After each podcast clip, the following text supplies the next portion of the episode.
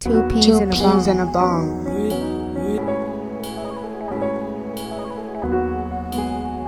Two peas in a bong. Two peas Two in a peas in bong. a bong.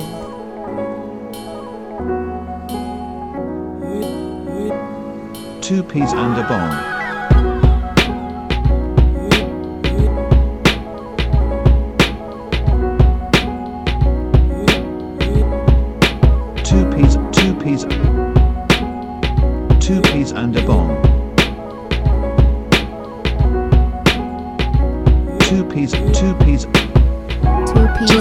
Two a peas bong. in a bong.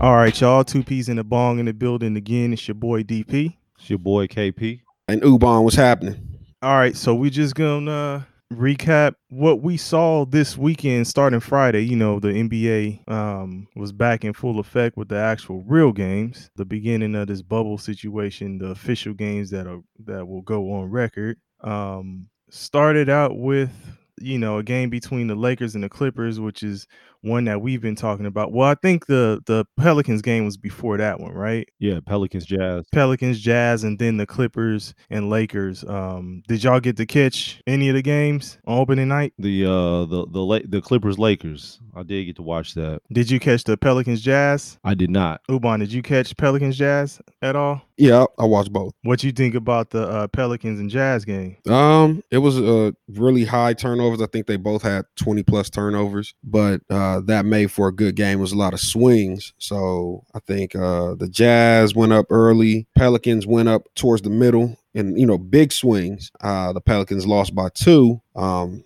and the, the biggest thing that uh, caught my attention was the fact that Zion only played 13 minutes. in a scenario where you guys had a chance to win that game, and I think that essentially took the heart out of the Pelicans. and I think Which is kind of crazy, man, because you you're on a minutes restriction, and I think we kind of talked about this off air. You're on a minutes restriction after a long layoff. Like, what the fuck is that all about? after a four month layoff, and they're saying that uh, they don't want your body to break down because you're out of shape. You're out of shape after four months off, where you knew that you were going to be coming back, and you knew that you were, you know, like you already had the limitations going into the layoff. Like the Pelicans staff should have been putting together uh, out of this world diet and out of this world workout routine for Zion. He should they should have been babysitting him essentially, you know, to keep him uh in shape to where, you know I'm saying, when he came back, he could do what he could do where he could do what he was supposed to do. Because if you look at it, it's we're we're recording it Sunday. Memphis has lost both games. Mm-hmm. Portland is one and one. Mm-hmm. Sacramento lost both games. Like, Yeah, Pelicans lost both. but the Pelicans lost both, and the and the Pelicans could have won game one. Now, if they win game one, how does that, you know, how does that make game two different? You come into game two with a with a different outlook. If you come out and you win game one, and Zion looked good, I think he had what 14 points or 12 points in 13 minutes. Like the fuck is like, I, I man, I'll never get that. I will never get that part. Like that shit is pissing me off because it's like you want to keep him in bubble wrap. So what's what you gonna do next year? Is he gonna come out the gate next year? you know what I'm saying? Because we don't know when the when the, when the new season's gonna start because I mean, obviously there has to be some concessions made because this shit is gonna roll into you know what would have been the start of next year. right, Uh, the shortened off season, does he come out on a minutes restriction next year too? right, right. 13 points in 15 minutes, zero rebounds. So, yeah, you know. But um I'll say this, man, that they, they did lose by two. It was 106, 104. I like the fact that Ingram, Brandon Ingram went for the win. He shot he shot a 3 and it went in and out and they lost. But I can I can live with that. You know what I'm saying? Like he was like fuck it. Like his confidence in his play, he to me is the most improved player this year, like for sure. Um, but I like their team, man. I like their I like the Pelican squad. So I was on Twitter. Um, I get on Twitter from time to time, and I I was uh talking with some people about basketball, and uh, one of the questions was, you have two sons. You have a you have a you have a senior, you have a junior. They're heading to prom. One has proven himself always follows directions, hard worker, all that. That's the that's the senior. The junior is more popular and everybody likes him. Who do you give the keys to your Ferrari to? Which son? The question was pertaining to Brandon Ingram and Zion Williamson. Whose team is it? So I I was going back and forth with another guy that coaches. So that was just one of the things. That was one of the questions and one of the things I was posed. Before you move on, what what would your answer have? What would your answer have been to that shit? Like, Oh my, my I'm going with Brandon Ingram. It's Brandon Ingram. Okay. team. And, and and I and I'm giving him the keys to the car. okay, Um, so another person chimed in and said, "You know what? You're gonna call me crazy, but I would trade Zion Williamson this offseason while his stock is sky high and get return on him before it all goes to shit." I thought about that and I was like, huh. I asked myself, who does Zion Williamson remind me of? Man, when I look at him, I personally see Blake Griffin. That's who I see. Are you gonna win with Blake Griffin? Did the Clippers win with Blake Griffin? No. You've got a young core. You've got a good team around you. A, a, young core player. wait, wait, wait. Pump the brakes. What what do you mean the Clippers? You mean a championship, I do. or did they win I- I- games? I mean were a- they a winning team? Because they were a winning team with Blake Griffin. I mean a championship. Okay, I, because I was gonna say that was actually their best stretch in quite some time when they had they were featuring Blake Griffin and uh Chris Paul, DeAndre Jordan. If you want to go with a big three, Sheandre, it's like a, you know, huh? Sheon, Sheandre Hooper. Hey, whatever you want to call him, man. And I, I think the the problem with that, I'm just going to say this before you continue, Kev. The problem with that team, as it was told by multiple sources, including some of the players, was that they didn't get along off the court. Like they had chemistry issues that fucked off them reaching their, you know, reaching their potential as a team. That team was good enough to contend for a championship. I thought so. They couldn't beat Memphis, and it boiled down to Zach Randolph was punking Blake Griffin. But what does that have to do? So th- at that point, if, if Blake Griffin, if Blake Griffin, you can't go to him against Zach Randolph. How many Zach Randolphs do you have in the league? That's where Chris Paul has to step up. I was about to say Zach Randolph punked everybody in the league. To be honest, You remember the viral clip where him and uh Boogie Cousins were on the, on yes, the line? yeah. And Zach Randolph told him, "I'm from where the bullies get bullied." Okay. Thinking what? Who was? Ain't nobody fucking with Z- with Zebo. Stop it. Blake Griffin didn't want that. Oh, shit. That nigga said, "I'm from where the bullies get bullied." Okay, so but what I'm okay. So go ahead. Let me. I'll let you How- finish. so, so I ask you, I ask y'all, how many franchise players don't have a go-to move? But here's the thing. All all that being said, Kev, he don't. We don't even know what Zion looks like because the Pelicans will not unveil him. I could understand if the Pelicans were playing him 35, 40 minutes a game and he doesn't look good. The dude is out here killing it with the limited amount of numbers that he, he doesn't even get that much time. But the when he's out there, he balls out. And this is with him being fat, overweight, out of shape. The Pelicans, if they've done anything, they've mismanaged their their end of the bargain. You have world-class trainers, you have world-class dietitians. Somebody sit this man down and tell him you are a fucking investment of the Pelicans. You owe us more, bro. You need to get your weight down to a certain size because we want to see the Zion Williamson from high school. We want to see the Zion Williamson from Duke. We don't want to see Big Baby Davis. but Kevin, Kevin, Uh-huh. to directly address your question, Yeah. what is LeBron James's go-to move? Good answer. Okay, Good, good, good response. I'm just saying. Yeah, I don't think you necessarily have to have a go-to move. I, I, I don't. I, I would say that he in, but it would go back to uh the same thing. And don't tell me that bullshit ass look down at the floor, step back just, I, was, I, was now, because that is. I was just gonna say lower the shoulder and bully his man to the back. I mean, I don't know if that's a go-to move. but that's the same. that he- but you could also say the same thing for Zion Williamson. That he's just yeah, but then if if you're saying that that's if that's LeBron's, then you could say that was Blake Griffin's because that's what he was doing.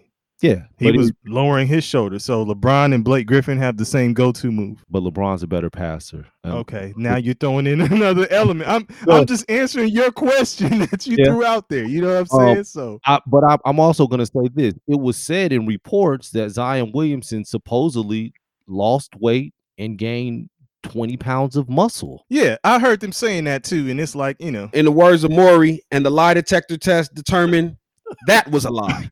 Like nigga, you look fat as hell.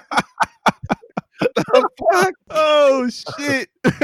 Get the fuck out of here, man. Are hey, but look for for that game though, man. I um, you know, I know we keep talking about Zion. I do like the Pelicans. I think they're they're a solid squad. Uh, on the opposite side of, of the ball, um, you had Conley who played a lot better. He was kind of in a slump to me, eh, you know, in the beginning of the season. But I don't really see the Jazz as a team that's going to, you know, really, really uh, do some damage. And then since the Pelicans are coming out the gate, don't look like they want to put anything together to do some damage either. So um, it might be just throw those two teams out of the mix anyway. but the Jazz are in the playoffs. Like they No, I know, but I'm saying I'm saying to do some actual damage though. Like Oh, yeah, will yeah, they really do No. something? You know what I mean? Like yeah, I don't see them I don't see them uh doing any damage. I think the Jazz would probably lose to the Pelicans in the 7 game series if they really actually, you know, if the Pelicans could kind of get it together, but Bro, they was Yeah. talking about um I was watching the show the other day and they were talking about when remember when Zion blew blew his uh blew his uh blew his tire Yeah. in uh in college. Yeah, his, his his foot blew through the shoe and I think he was out for a month. He came back during the ACC tournament and played like 30 plus minutes in three straight games. He is young as fuck. You don't need to put this motherfucker on a minutes restriction. He's not gonna like stop it, man. Y'all treating him like he's LeBron James in year 17 or a Tim Duncan on the back end of his career. Nah, man, he can't play back to backs. Nah, he can only play 13 minutes a game. Bro, like rip the packaging off this motherfucker and let him go. Either that or you guys are clearly trying to find your way on the outside of the bubble or on the outside of the playoffs so you guys can maybe stack another lottery pick. But I don't even see how that even makes sense. You guys are pretty stacked at every position with young players. mhm. I keep telling motherfuckers, I don't care how many stars you put together. The 76ers tried to do it. They end up trading three, three or four of those lottery picks. You, there's only one ball. You got Brandon Ingram. He wants, he's going to command 25 points a game. You got Zion Williamson. He's going to command 25 points a game. Who else do you need in the in the draft? You want Melo Ball? No, You think that motherfucker's going to help the team?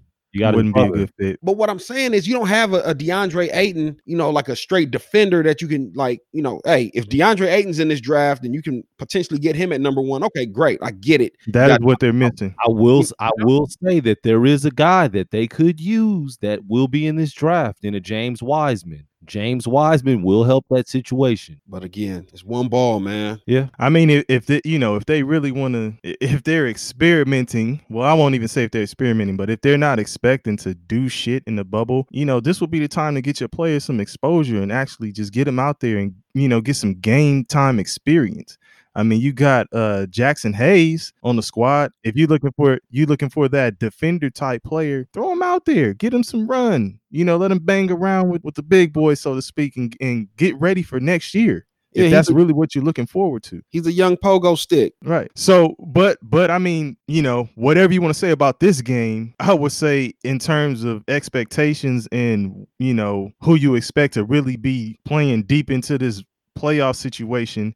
The second game would be a complete contrast because you have who we have been talking about for quite some time now. The top, in our opinions, the, the way it boiled down was the top two teams, at least in the West, who will battle for a shot at an NBA title and that's the Lakers and the Clippers. We've been talking about who's the you know the king of LA for quite some time. Uh, a couple episodes we've already talked about it. Yeah. Um, Hey, DP, it's not even our opinion. Number one and number two in the West are the Lakers and Clippers.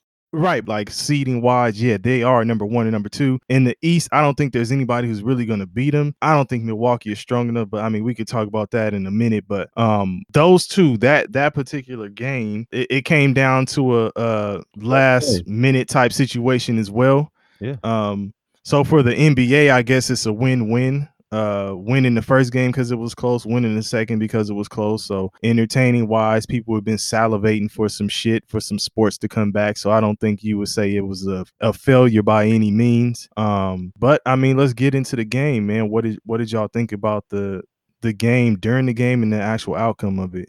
As a Laker fan, it was so disappointing to see the game that close and to see the way that LeBron James played. Uh, you know, his stat line 16 points, 11 rebounds, 7 assists. He's got to do better. He's got to be better. Uh, Anthony Davis, the the he he's a mismatch. No one could guard him. But if Anthony Davis is going to stand out and shoot threes as opposed to getting closer to the basket and playing with his back to the basket a little bit more, we're beatable. We've got to do better at the point guard spot. Rondo not being there hurts us. Avery Bradley not being in the bubble hurts us. Um, Dion Waiters was an excellent pickup. Excellent pickup. Kyle Kuzma, you know, I maybe he got to take off them Pumas. I don't know, but Kuz Kuz ain't been the same. Maybe Kuz wants to be in New Orleans, as Uman alluded to before. Maybe he's mad that he wasn't in the trade and they put Brandon Ingram in instead of him. Maybe he's looking at Brandon Ingram saying, "This could have been my team." I, I don't know. Kentavious Caldwell Poop has been killing me, man. Danny Green can't can't hit the backboard. I mean, he can't hit nothing. Uh, it, it it's just I thought that the Lakers when when I found out when you know when it's when you say no Lou Will, no Montrez Harrell, you don't know what's going on with Beverley. You think that the Lakers were gonna run through the Clippers. At least I did. I, but man, Paul George is oh man, he's ridiculous. Kawhi Leonard, man, they're tough, man. And I think that they're long enough and strong enough to contain LeBron. And it just it kind of showed me more that hey man, the Lakers it, it's not a clear-cut fate. They're not a clear-cut favorite at this point. Um given the the outcome of the game and given the Clippers being shorthanded. The Clippers are shooting that three ball very, very well. And if the Lakers are going to try to shoot the three ball with the Clippers, it's going to be a long series for the Lakers, man. They've got to use their advantages, which is play with your back to the basket a little bit more. LeBron needs to play with his back to the basket a little bit more. I don't know what the hell he was doing. He got bailed out on the game winner. He can play with his back to the basket because he has to handle the ball more. Now he has to be more of a, facilitator. You came out the gate talking about the point guard position being the weak spot. Who you think is going to handle the ball? He was already handling it too much. Now, now I mean, but, but like- I'm just saying. You just said that you're down a couple of point guards. So who do you think Are- is Our top know. point guards are not there. right? So Who he he can't. Give us your take on uh on um on uh Quinn Cook. Maybe he Oh should. man, Quinn Cook is played under the brightest lights, man. He, you know, he, he he's he's got a championship, man, being a backup in Golden State. So I'm this is me. If you're going between Quinn Cook and Alex Caruso, give me Quinn Cook. I'm gonna go with Quinn Cook because Quinn Cook can knock down shots. And that's what the Lakers, the Lakers need someone, LeBron needs someone to spread the floor and knock down shots. for everything Quinn Cook can knock. Maybe he can knock down shots. I don't think the Lakers need another person that can knock down shots. I think um, they need somebody that can play defense, and especially um, with Avery Bradley being gone. And I think Caruso provides that. He's like the the gritty, like the Luke Walton. Like you know, he'll get dirty. He'll make a he'll he'll, he'll affect the game in, in different ways, and it doesn't necessarily have to be shooting um, but he's more of a, a an all around player than Quinn Cook. That's just my take on that. Um, big picture, um, AD made it abundantly clear the the role of the of the of the super the NBA superstar in 2020. He said before the season started, when Frank Vogel, the hot the the, the very you know very maligned Frank Vogel said, "Hey man, we'll probably try and play him at the five a little bit. He said, ah, I don't want to play the five. I want to play the four. Bro, you got advantages at the five. Yeah. But the selfish superstar in 2020 would rather look good, a la white men can't jump, right? Would rather lose looking good, you dig, than just stick to the fundamentals and win the right way. I literally watched today. So today's Sunday. We're recording late. I just watched Milwaukee lose to Houston with PJ Tucker six six as their center, and you have Giannis and Brook Lopez out there, two legitimate seven footers out there.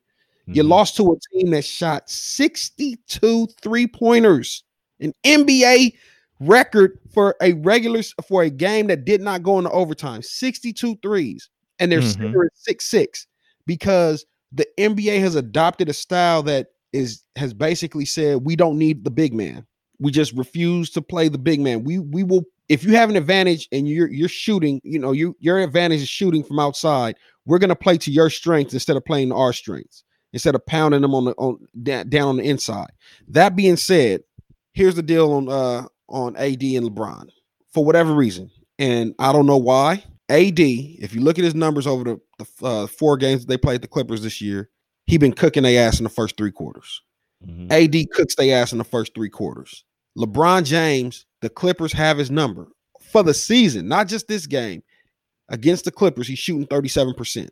Here's the thing there are no other teams that can trot out Kawhi Leonard and Paul George that can both play LeBron. You, you don't have any other team. So, yes, if the Lakers run into the Clippers, somebody else is going to have to provide something for them to help them get over the hump because LeBron James just the, the Clippers are too tall. I mean, you have Kawhi Leonard, he's what, six seven? Mhm. Paul George, he's six seven, LeBron James, six eight, and these dudes, Kawhi is strong too. But check this out, Uban. I, I think the Clippers also had the freedom by picking up uh Marcus Morris. And then they can even go to JaMychal Green just to have bodies to give LeBron a little pressure and then give those two guys some a break to go hard on the offensive side of the game. So that that Marcus Morris pickup was big. It's huge, bigger than people are really like, you know, giving it giving him But- credit for it. But here's the deal.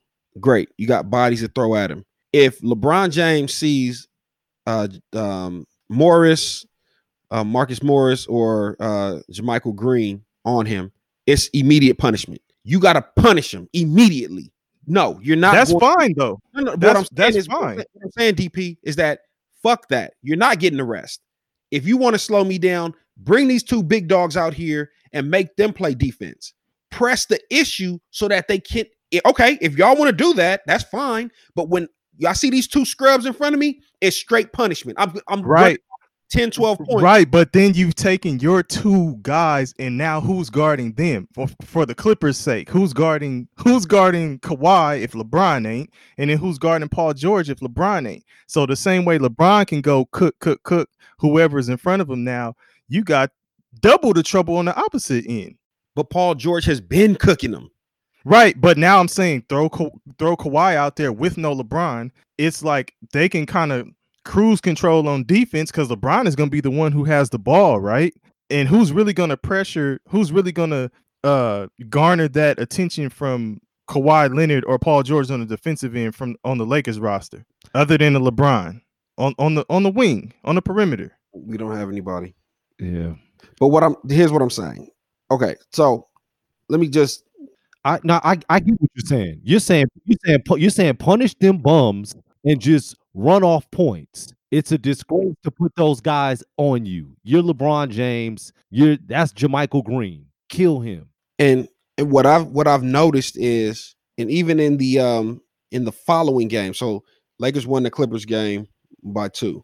The following game, LeBron, there were times when they played Toronto, and quietly, if Toronto would have kept Kawhi Leonard, I think they'd be the favorite to to win the title this year. They're that good without Kawhi, and um because there's no the kryptonite to Toronto was Golden State. Golden State's out the picture. There's no team if you put Kawhi on, it, it- anyways, I'm not even gonna go down that. I didn't even want to go down that rabbit hole. That shit ain't happening, so fuck it. But I'll say this: I watched the next game. LeBron. There were there were times in the Toronto Lakers game where, in Game Two of the bubble, uh, the Lakers Game Two of the bubble, where your team was dying, and they're asking LeBron, "Save us," and he was trying to facilitate bro, I need you to be a fucking alpha dog and go get us a bucket. I don't understand that shit. He was trying so hard. It's it's almost like and I think by now, you know, just the sentiment of uh the NBA experts because they've already casted their votes for the MVP. LeBron knows that he's not winning the MVP. It's going to Giannis. So I think he took his foot off the gas like fuck it. So now I think he wants to uh because he has a chance to um, solidify the uh, the league leader in assists because he, he leads the league in assists and he has a chance to finish the season as you know the top you know assist guy in the league. So now I think he's trying to pad those stats to get assists, bro. We need you right now to be the alpha dog. And it's like in a tight game or you're down by two, you're trying to find uh, Danny Green who just missed four or five threes in a row, and you're you're kicking it out to him because he's open. He don't want it. like I saw, I- saw possessions where the Lakers were playing hot potato because nobody can make a three, so they didn't want to shoot it anymore.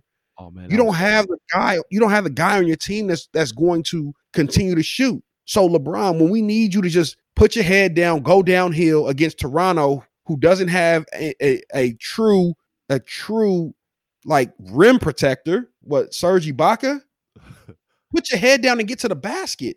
It's like he'll pick his spot. So like in the Clippers game, toward he didn't do none of that bullshit all game, but then towards the, the end of the game, last two three minutes, now he's putting his head down and getting to the basket. It's almost like he wants to pick and choose when he's going to pull that out. But what you're doing is you're putting the game or leaving the game in a balance for the 25 or 30 minutes that you don't do that. You get what I'm saying?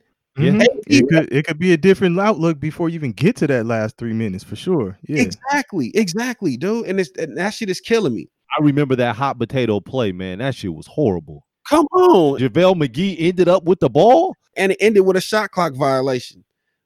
like Yeah. it, it was it, it it was the worst shit I seen all weekend. But um, but with all that being said, the thing that's killing me is that the Lakers win the game and the pundits the next day come out and start talking about, well, you know, yeah, Clippers are gonna take this thing. I mean, they only beat them by two points, and that was without Sweet Lou, uh, without uh Montrez. Okay, I'll say it before I say it again. The motherfuckers is only one basketball. Let's go back since we want to dig into the crates.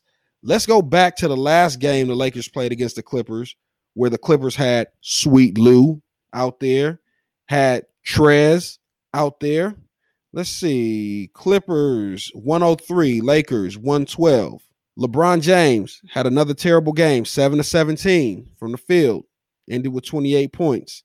Uh, Anthony Davis, 11 to 19, 30 points.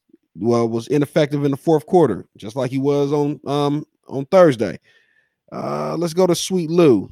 Uh, Sweet Lou played three of 11 from the field, seven points. Where Big Trez at? Ah, Montrez, seven to 10, 20 points. He was he did his thing and they still lost 103 to 112. Kawhi Leonard was 9 to 18 for 27 points. Paul George was 9 to 16, 3 or 7 from 3 for 31 points. They got 60 points out of Kawhi Leonard and, and uh, Paul George, the same as, as they did Thursday night. Montrezl Harrell gave him a dub. Lou Williams gave him seven, and y'all lost. So they acting like, oh yeah, just just drop Montrez and Lou Will in the game, and they wiping the, they wiping the floor with the Lakers. No, the Lakers are really a great defensive team. They just need to figure out how to balance the LeBron James and AD thing because, like you said, AD is unstoppable. The Clippers put him at the free throw line 17 times on Thursday. Like that means that you motherfuckers cannot stop him. And oh man, he's just like his IQ is crazy because you're seeing he knows exactly what play to make, when to pass it, when to go up. He had the Clippers defenders reeling. They don't have an answer for AD. I don't know why he can't get off in the fourth quarter against the Clippers, but the first three quarters of every game that we've been in against the Clippers, he's kept us viable and in the game and given LeBron James a chance to come in the fourth quarter and potentially, quote unquote, save us. Uh, it worked out two times. It did not work out the other two times. But let's stop acting like Lou Will, who's on his what seventh, eighth, eighth team, and Montrez Harrell are like the difference between the Clippers winning the championship and not winning the championship. That's just Well, gonna let's stop. Act, let's stop acting like they won't make a difference though, because what I'm saying. that's kind of how you've been coming at it a No, little bit, and it no. sounds like no, no. well. y- y- I'm I know there's only one. I know there's only one ball, but you gave an example of one game that they were in and they lost. There's an example of a game that they were in and they won. but they didn't. So have, what are we saying? That wipes out your ar- that wipes out what you just said about the last game. The thing is, we're talking game- game by game. We're talking game by game. I could go I can go to the the Christmas game and run down stats and tell you the same thing and say, "Hey, they had them both in there and they won." Uh, uh, I could talk about the game you just said. They had them both in there and they lost. They had them they didn't have they didn't have them in this last game and the game was still close. Who I do believe that if they're in the game, they make they do make a difference. But I'm not going overboard and saying, you know, making determinations off of one single game. And I think I agree with you there, where it's like everybody is like, oh, drop them in there, it's over for the for the Lakers. I'm not gonna go that far and say that because I don't I don't necessarily believe that because even going into this, I told y'all I still think that I still give the Lakers the advantage mainly because Anthony Davis is just a mismatch. And you still have LeBron, you still have LeBron, you still have LeBron, and they are a super long team. If they can just put it together, you just said they play defense well, right? Right. They play defense well. They're a long team. You got LeBron and you got Anthony Davis. I mean, that's that's two of the two, probably two of the top eight players in the NBA right now. again, I think with Lou Williams, he is what he's good at. I think having Paul George and Kawhi Leonard out there together, it negates what he's good at. They're taking, I'm, I'm, I'm just going based off of if you go on on the opening day when Kawhi, who didn't play? Paul George Paul didn't George. play. Lou Williams had, was it 18 or let me see. On so opening day, Lou Williams had 21 points, 8 of 14 with no Paul George. Let's fast forward to the Christmas game. Okay. So we're going to go to the Christmas game. Lou Will had Like six points, seven points. something like that. Yeah. Seven points. Then you go fast forward to the to the game in March before the season ended, right? Lou Will had another seven point game. Bad shooting from the field. So again, and that's why I'm trying to tell you. Everybody keeps saying, "Oh, sweet Lou, Harrell." Yeah, Montrez is is is flourishing because he's in a different position. He's gonna get all his shit, un, you know, Hustle he's point. going to exactly. He's going to get do all the dirty work. The Lakers don't have anybody that's down there that's willing to do the dirty work. You know what I'm saying? So Lou, um Montrez going to get the dirty work and he's shown that that in every game he's got about 20 points. But Lou will, there's only one ball. If if PG is taking 20 shots, Paul um and and Kawhi's taking 20 shots, Lou will, you don't have the same output that But- you that you would have if one of them were off the floor. That's what I'm trying to tell you. So I agree with you. What I'm asking you to do is give me his averages since you want to look at numbers, though. you just throwing out numbers. The game is it's not all just the numbers. There's some players out there who give you this, this, and that, and you've even talked about a couple on the Lakers, your boy Caruso. But if you're giving me numbers, I'm not give me his average. Give me his average over the course of the season, because I can I can point to games where maybe Paul George and Kawhi uh, uh, Leonard didn't bring it, and it the difference was uh you know some points that Lou Williams put on the board. There's some games where he's gonna where he has scored six, seven, or, but there's some games where he scored 20, 15, this, this, and that. I guarantee you he's not averaging six points a game for the season. What scares I ain't even got to look at his average to say that. What scares me about this matchup, though, is that it was a two point victory. There was no Lou Will, there was no Montrez Harrell on that end, and they're coming back.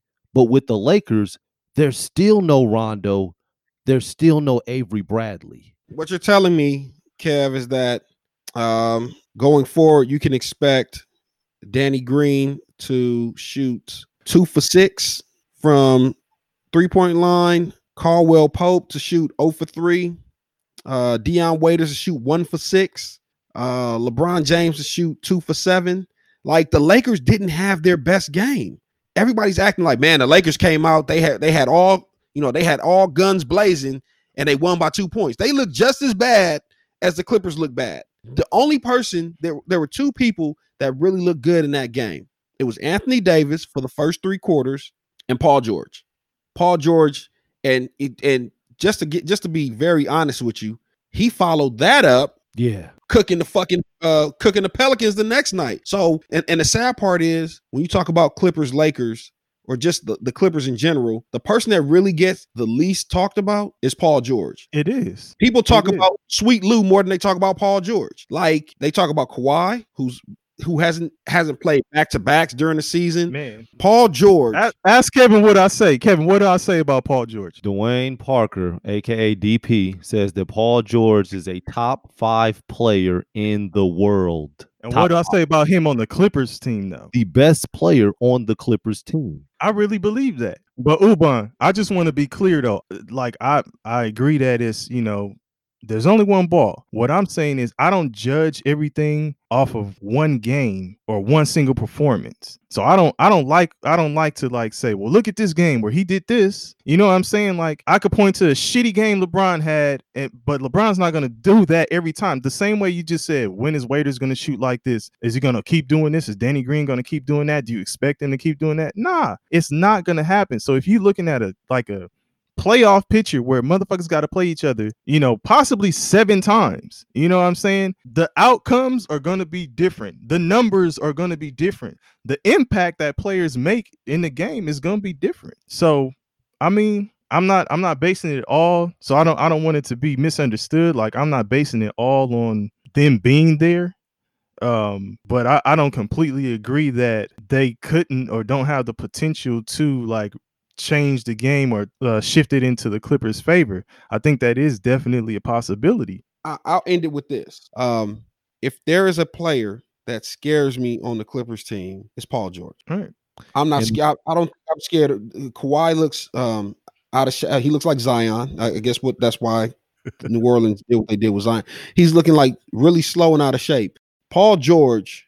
I mean, his catch and shoot is killing him. I mean, literally hot potato that shit to his ass, and he's yanking that shit right now. But he was doing that before the season ended. It's just that because Kawhi was the the the bigger of the two signings, he just came off of winning the championship, MVP Man. the finals. He got all the fanfare. And then when you talk about the demeanor, Talk Paul about it, nigga. Paul George is just as quiet as Kawhi, so he's not really asking for any of the. Kawhi's been shooting the commercials. I literally just told my brother the same shit. I was like, had that been Paul George who won a championship or something, they'd be talking about Paul George is this and this and that, and da da da da. Like, Yeah, yeah. I, I cannot disagree. I'll I'll end this You part told with me that my too. take. yeah, I did. I did. I'll end my take on this part with this. Whatever players are in the mix, whoever's doing what, I think the Clippers will make a mistake if they continue to rely on shooting the three ball. If they keep just jacking up threes, they ain't gonna win. Mark my word. ask um ask fucking D'Antoni because remember that last last season when um they lived and died by the three against Golden State. Speaking of D'Antoni, it's funny. So D'Antoni was, you know, the the originator of the small ball w- w- when he was with the Phoenix Suns and it was coaching with the Phoenix Suns back in, you know, the early 2000s. You know, they they had a whip with uh with they put Amar'e Stoudemire at the time who was 6'10. They put him at the center, had Shawn Marion 6'8, put him at the the power forward, which he was really a small forward, and they were running. Now, I said all that to say this. They couldn't get over the hump. And D'Antoni back then traded Shawn Marion and some other pieces and bought in a big man in Shaq and really killed the team. Now, fast forward to him coaching in Houston, and he's got a young big man in Clint Capela. And he says, I bought in Russell Westbrook. I'm not going to make the same mistake twice and go big. I'm going to trade my big man in Clint Capela and I'm going to bring in a, a small forward, a six seven small forward, and Robert Covington, and we're gonna really do this small ball thing all over again. Talk about how it's been haunting his conscience all those years about that Shaq trade. I put it, hey, I'm gonna put it to you like this. Fuck the Shaq trade, but I'm gonna put it to you like this. If D'Antoni can somehow finagle a championship with his style of basketball, it will ultimately change the way basketball is played. The reason they had the reason the NBA hasn't gone full on small ball is because that shit hasn't won a championship yet. You still have to have, you know, uh, a certain type of structure Mhm. um, you have to lean on the big guys to do the dirty work down low, even if you talk about Golden State. But had you given, I say you given, if had you given D'Antoni, Steph Curry, Klay Thompson, Harrison Barnes, those guys, that team, man, we be, th- I think they would be, we be looking at it totally different. And Kevin, I was gonna say, man, if we talking about small ball, I don't. I mean, you got to throw Don Nelson out there, man. Yeah, but back When you, when you talking about originators, you know, you gotta you gotta throw him out there. He, he was he was unconventional with his with his situation too. I think that's what kind of got them off to being a running style type team out there in Golden State, to be honest. And it just kind of it kind of you know uh, evolved from there. Yeah.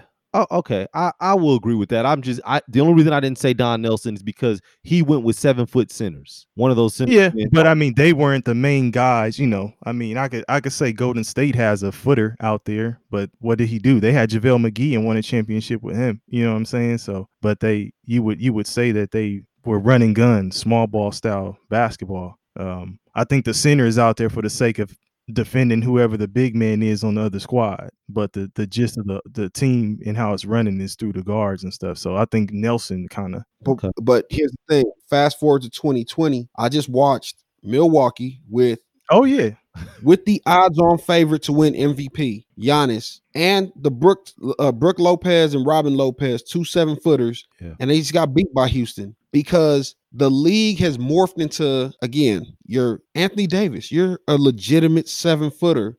Why do you want to be out at the? Why do you want to be out at the at the perimeter as a shooting threat rather than being on the block where you are unguardable? I saw plays in that Milwaukee Rock uh, Houston game where Brook Lopez playing the five is standing at the three point line, and PJ Tucker is basically inside by inside by the paint waiting for rebounds. You're not even a threat to rebound the fucking basketball, bro. hmm What are you doing? You're playing right into their hands. I need you on the block, and even as soft as you are, Brook Lopez, if PJ Tucker thinks that at six six he can guard you at seven foot, you need to fucking punish him, bro. If you guys want to fucking shoot 62 three pointers, every time we get a chance in the block, we are going to fucking punish you. Yeah. PJ Tucker will foul out of every game because I am going to fucking punish him. Like, I, I'm interested to know who how many threes the uh, Bucks shot because they they were settling. That's how you let them off the hook. You know, we let them off the hook. uh, but nah, you know. but but but you're right, Uban. It's like you got to you got to counter shit. Like as a coach and as players, would you got to counter something? You know what I'm saying? It's like boxing. If you do something well, I got to have a counter to that shit. Like yes, if you have a seven footer and you got PJ Tucker is supposed to be defending him. Yeah. And I think Brook Lopez had a good game. He went over 20, if I remember correctly. Um, He missed a lot of bunches. but yeah, yeah. But the thing is, you know, it's it's back to like the points that y'all were making before. It's become it, it has become just a, a gunning type league. I'm shooting the ball. You see Giannis pulling up threes, yeah. pulling up, like dribbling, pull up three Air this ball. he man in in a situation where you know you would you would think it was you go for a two for one uh there was a play where they went for the other squad. Who were they playing before the other day milwaukee? Boston, Boston, Uh, Boston. Celtics. yeah they're playing boston. So boston comes down and boston goes for the two for one right? They shoot early and they had like 20 something seconds left. But Giannis comes down and shoots a three with like 18 seconds left. Yo you're not getting the ball back now. Like it's, you know what i'm saying?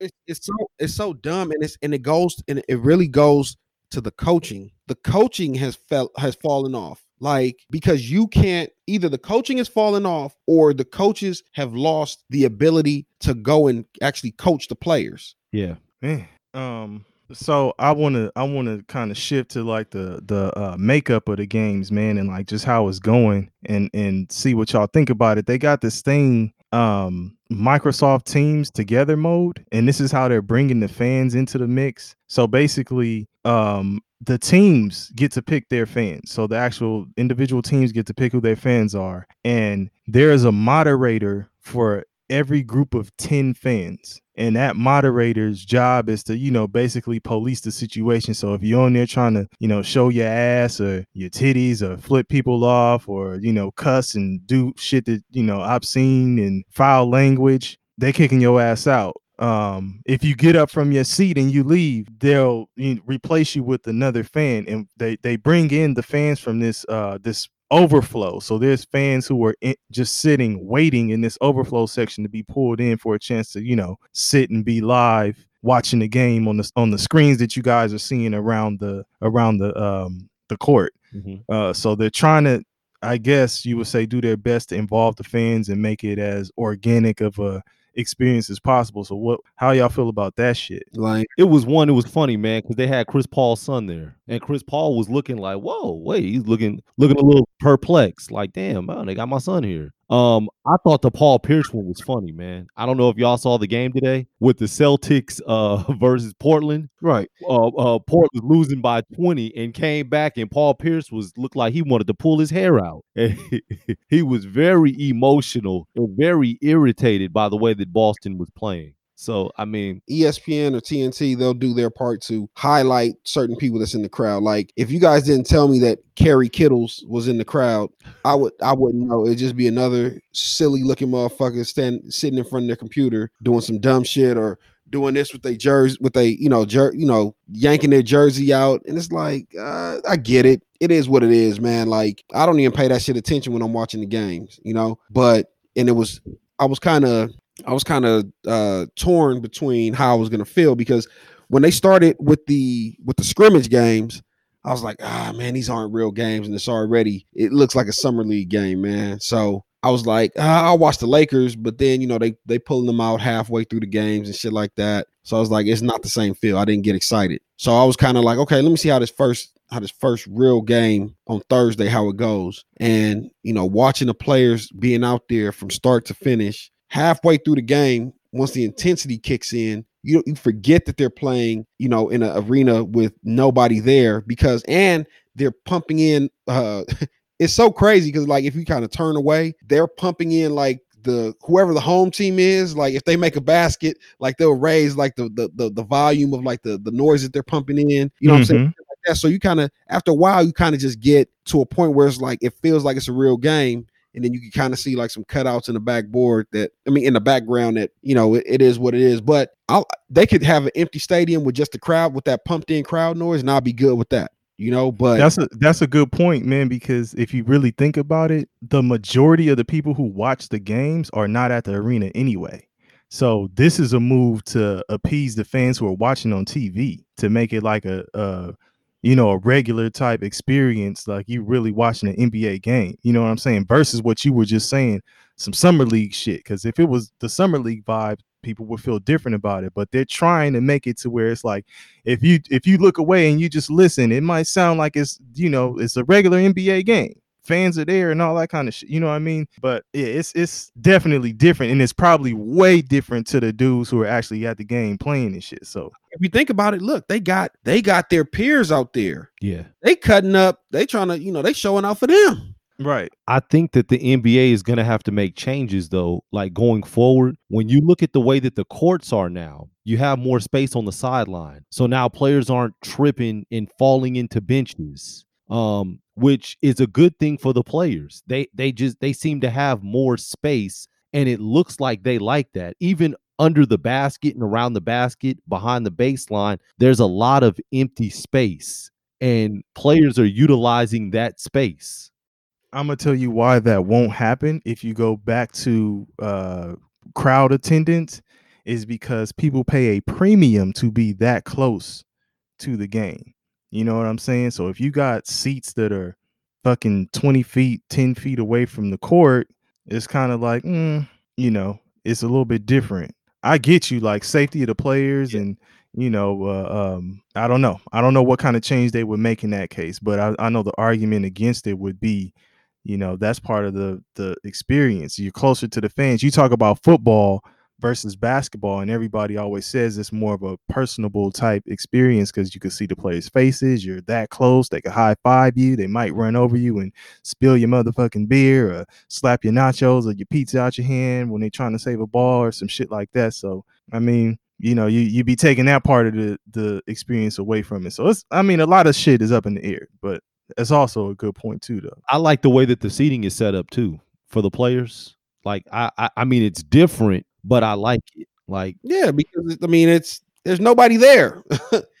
right. Yeah, they basically threw like 30 chairs up there, like, hey man, if y'all motherfuckers wanna come hang out, like it's Yeah, it's like it's like the premiere section at a game. You know, you, you get Right. one of those box sections and all of y'all just chill and watch the shit. Well, it's cool, Yeah. man. Like when you when you see the teams like in these close games where the teams will go down and score, it'll go to the bench and you'll see all of them jumping up and yelling, and it's like, man, they really into this shit. It doesn't look as much as a spectacle or like commercialized when they be standing up on the bench throwing up the B when they when when someone's hitting the three or or or, or something like that. Like it, it, just it's a it's a whole different feel. And yeah, I did say the B So when they hit the three because you know they're really throwing up blood. The ninety percent of people don't even know what they throwing up. It's just now it's just the, the universal sign for three pointer.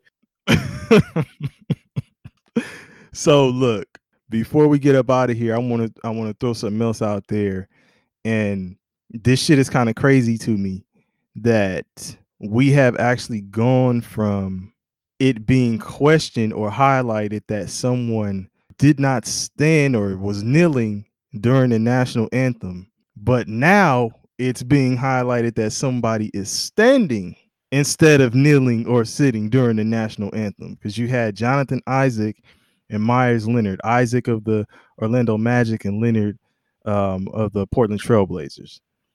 Isaac, who What just y'all think about that shit? Isaac, who just hurt himself today as well. Yeah, that's a I, you know, I, I, I, re- I refuse to go on the internet because some people will say that that's what the fuck you get. But um, it, it is what it. And again, in in a world where everybody wants to stand out, you know, you're going to get people that you know it. They're looking, you know. My thing is, they're looking at what can I do to differentiate myself from somebody else when Jonathan Isaac started talking, I was like, bro, what the fuck are you saying? You're talking about some shit that has nothing to do, bro. Either you take a knee or you don't want to take a knee, but you talking about Christianity and we are all sinners. And I'm like, bruh, you're trying. Okay, we get it. You want to be the one to to break the mold and say, hey, everybody, well, ev- you know, when everybody goes left, I go right. When everybody goes up, I go down. So okay, we get it. But bruh, if you're gonna do that shit, have some shit that you want to stand on that's legitimate, you know, to to say other than you know we wake up every morning and we fall short of what God asked. Uh, he was he got to talking, and I was like, you know what, I'm done listening to this to this this shit because it doesn't even it's not even jiving with what they're trying to with, with what they're what they're doing on the court. So then because of that, when Miles Leonard did it, and I think he they interviewed him and he talked about it. And while he was standing, the player on the right and the left of him was grabbing him around his leg as because they were locking arms. So while he was standing up, since they couldn't lock arms with him, motherfucker had him around his around his calf on both sides. I'm like, bro, this is this is- I gotta lock arms and just let him stand behind and stand on his own. And I think he they interviewed him afterwards, and I didn't even want to hear what it was like. his brother his his brother's in the service and um you know he he's kind of respecting that. And then um what's his name just to throw something out on Isaac too they were saying he's an ordained minister and um but I was a I was in the same boat as you kind of waiting to see where he was going to really draw that connection you know like Bridget you know what I'm saying? And I was just like okay that's all good that's all good. And it was just kind of like a cliffhanger like but but why? But um, yeah, the but Leonard was because of his brother Okay, and I still won't, in the military. and I still will never get the fact that that military thing because the, the idea of taking a knee came from a military guy. So all these people that hide behind that, and again, if you don't want to kneel, I, gr- listen. At this point, you know, not to, and I'll let Kev take that route because you know that's that's always been his stance. Um, but it's more symbolism than anything. Like this shit, I love the, you know, I love the fact that they not letting up, but you know, it is what it is at this point. I I don't care either way. I'm just ready to see basketball. Um, motherfuckers have an opportunity to affect change in, you know, in voting in November. So, you know, and I think that that shit may be tricky as fuck just off of the fact that a lot of people are to have to do, um, you know, mail a, a vote from home. And, you know, once that shit leaves you don't know where the fuck that shit went and did that motherfucker make it and so on and so forth, you know, this November election gonna be tricky, but you know, I think that's that that's the starting point right there. This all this other stuff is just, you know, millionaire athletes uh believing that they're doing, you know, that this is affecting change. And maybe it is, maybe it isn't, who knows? But you know, at this point, I, I take nothing from the standing or kneeling or any any of that other shit. At this point, I don't even. I, I'm just wondering why are we still doing the national anthem? I mean, it's a it's a sporting event. Like, are you? uh, I mean, you all you're corporate. Are you saluting the flag or doing the national anthem when you go to work? Do you have to do it every day? No. So why are these gentlemen? Why why do why does anyone have to salute a flag before you start your profession and start this event?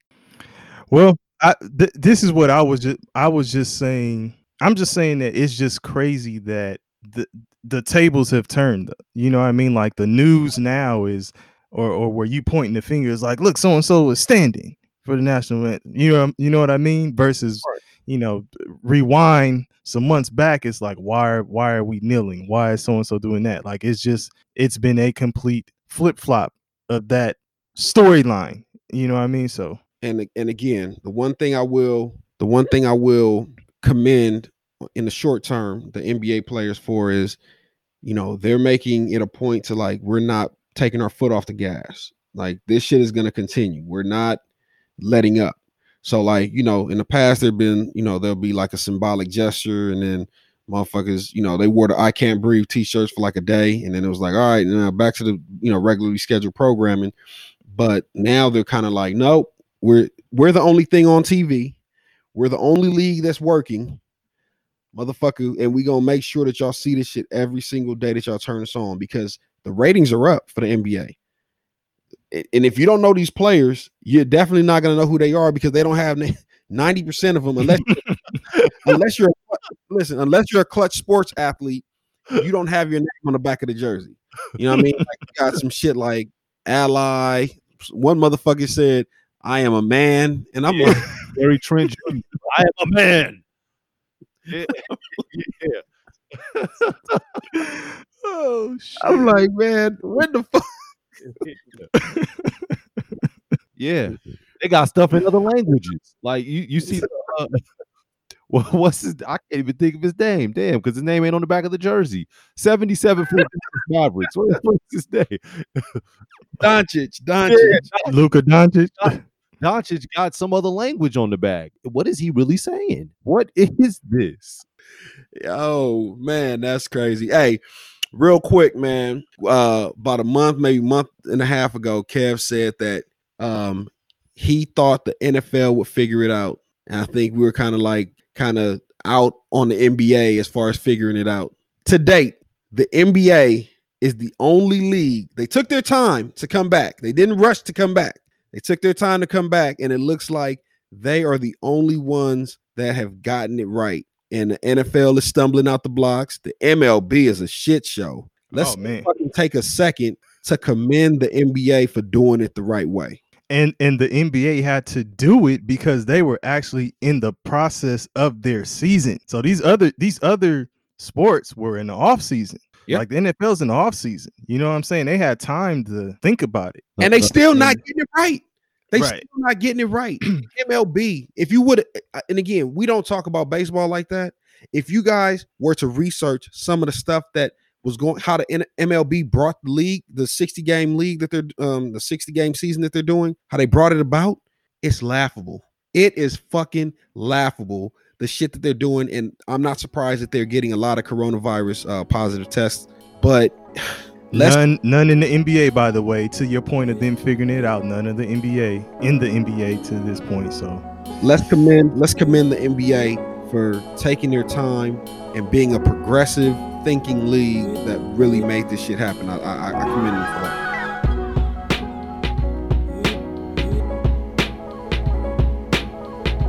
What's up, y'all? Don't forget to follow us on IG, Twitter, and Facebook at Two Peas and a Bong. That is the number two W O P E E Z A N D A B O N G. Two Peas in a Bong. That's our handle on IG, Twitter, and Facebook, y'all. Thanks for rocking with us. We'll catch y'all on the next one.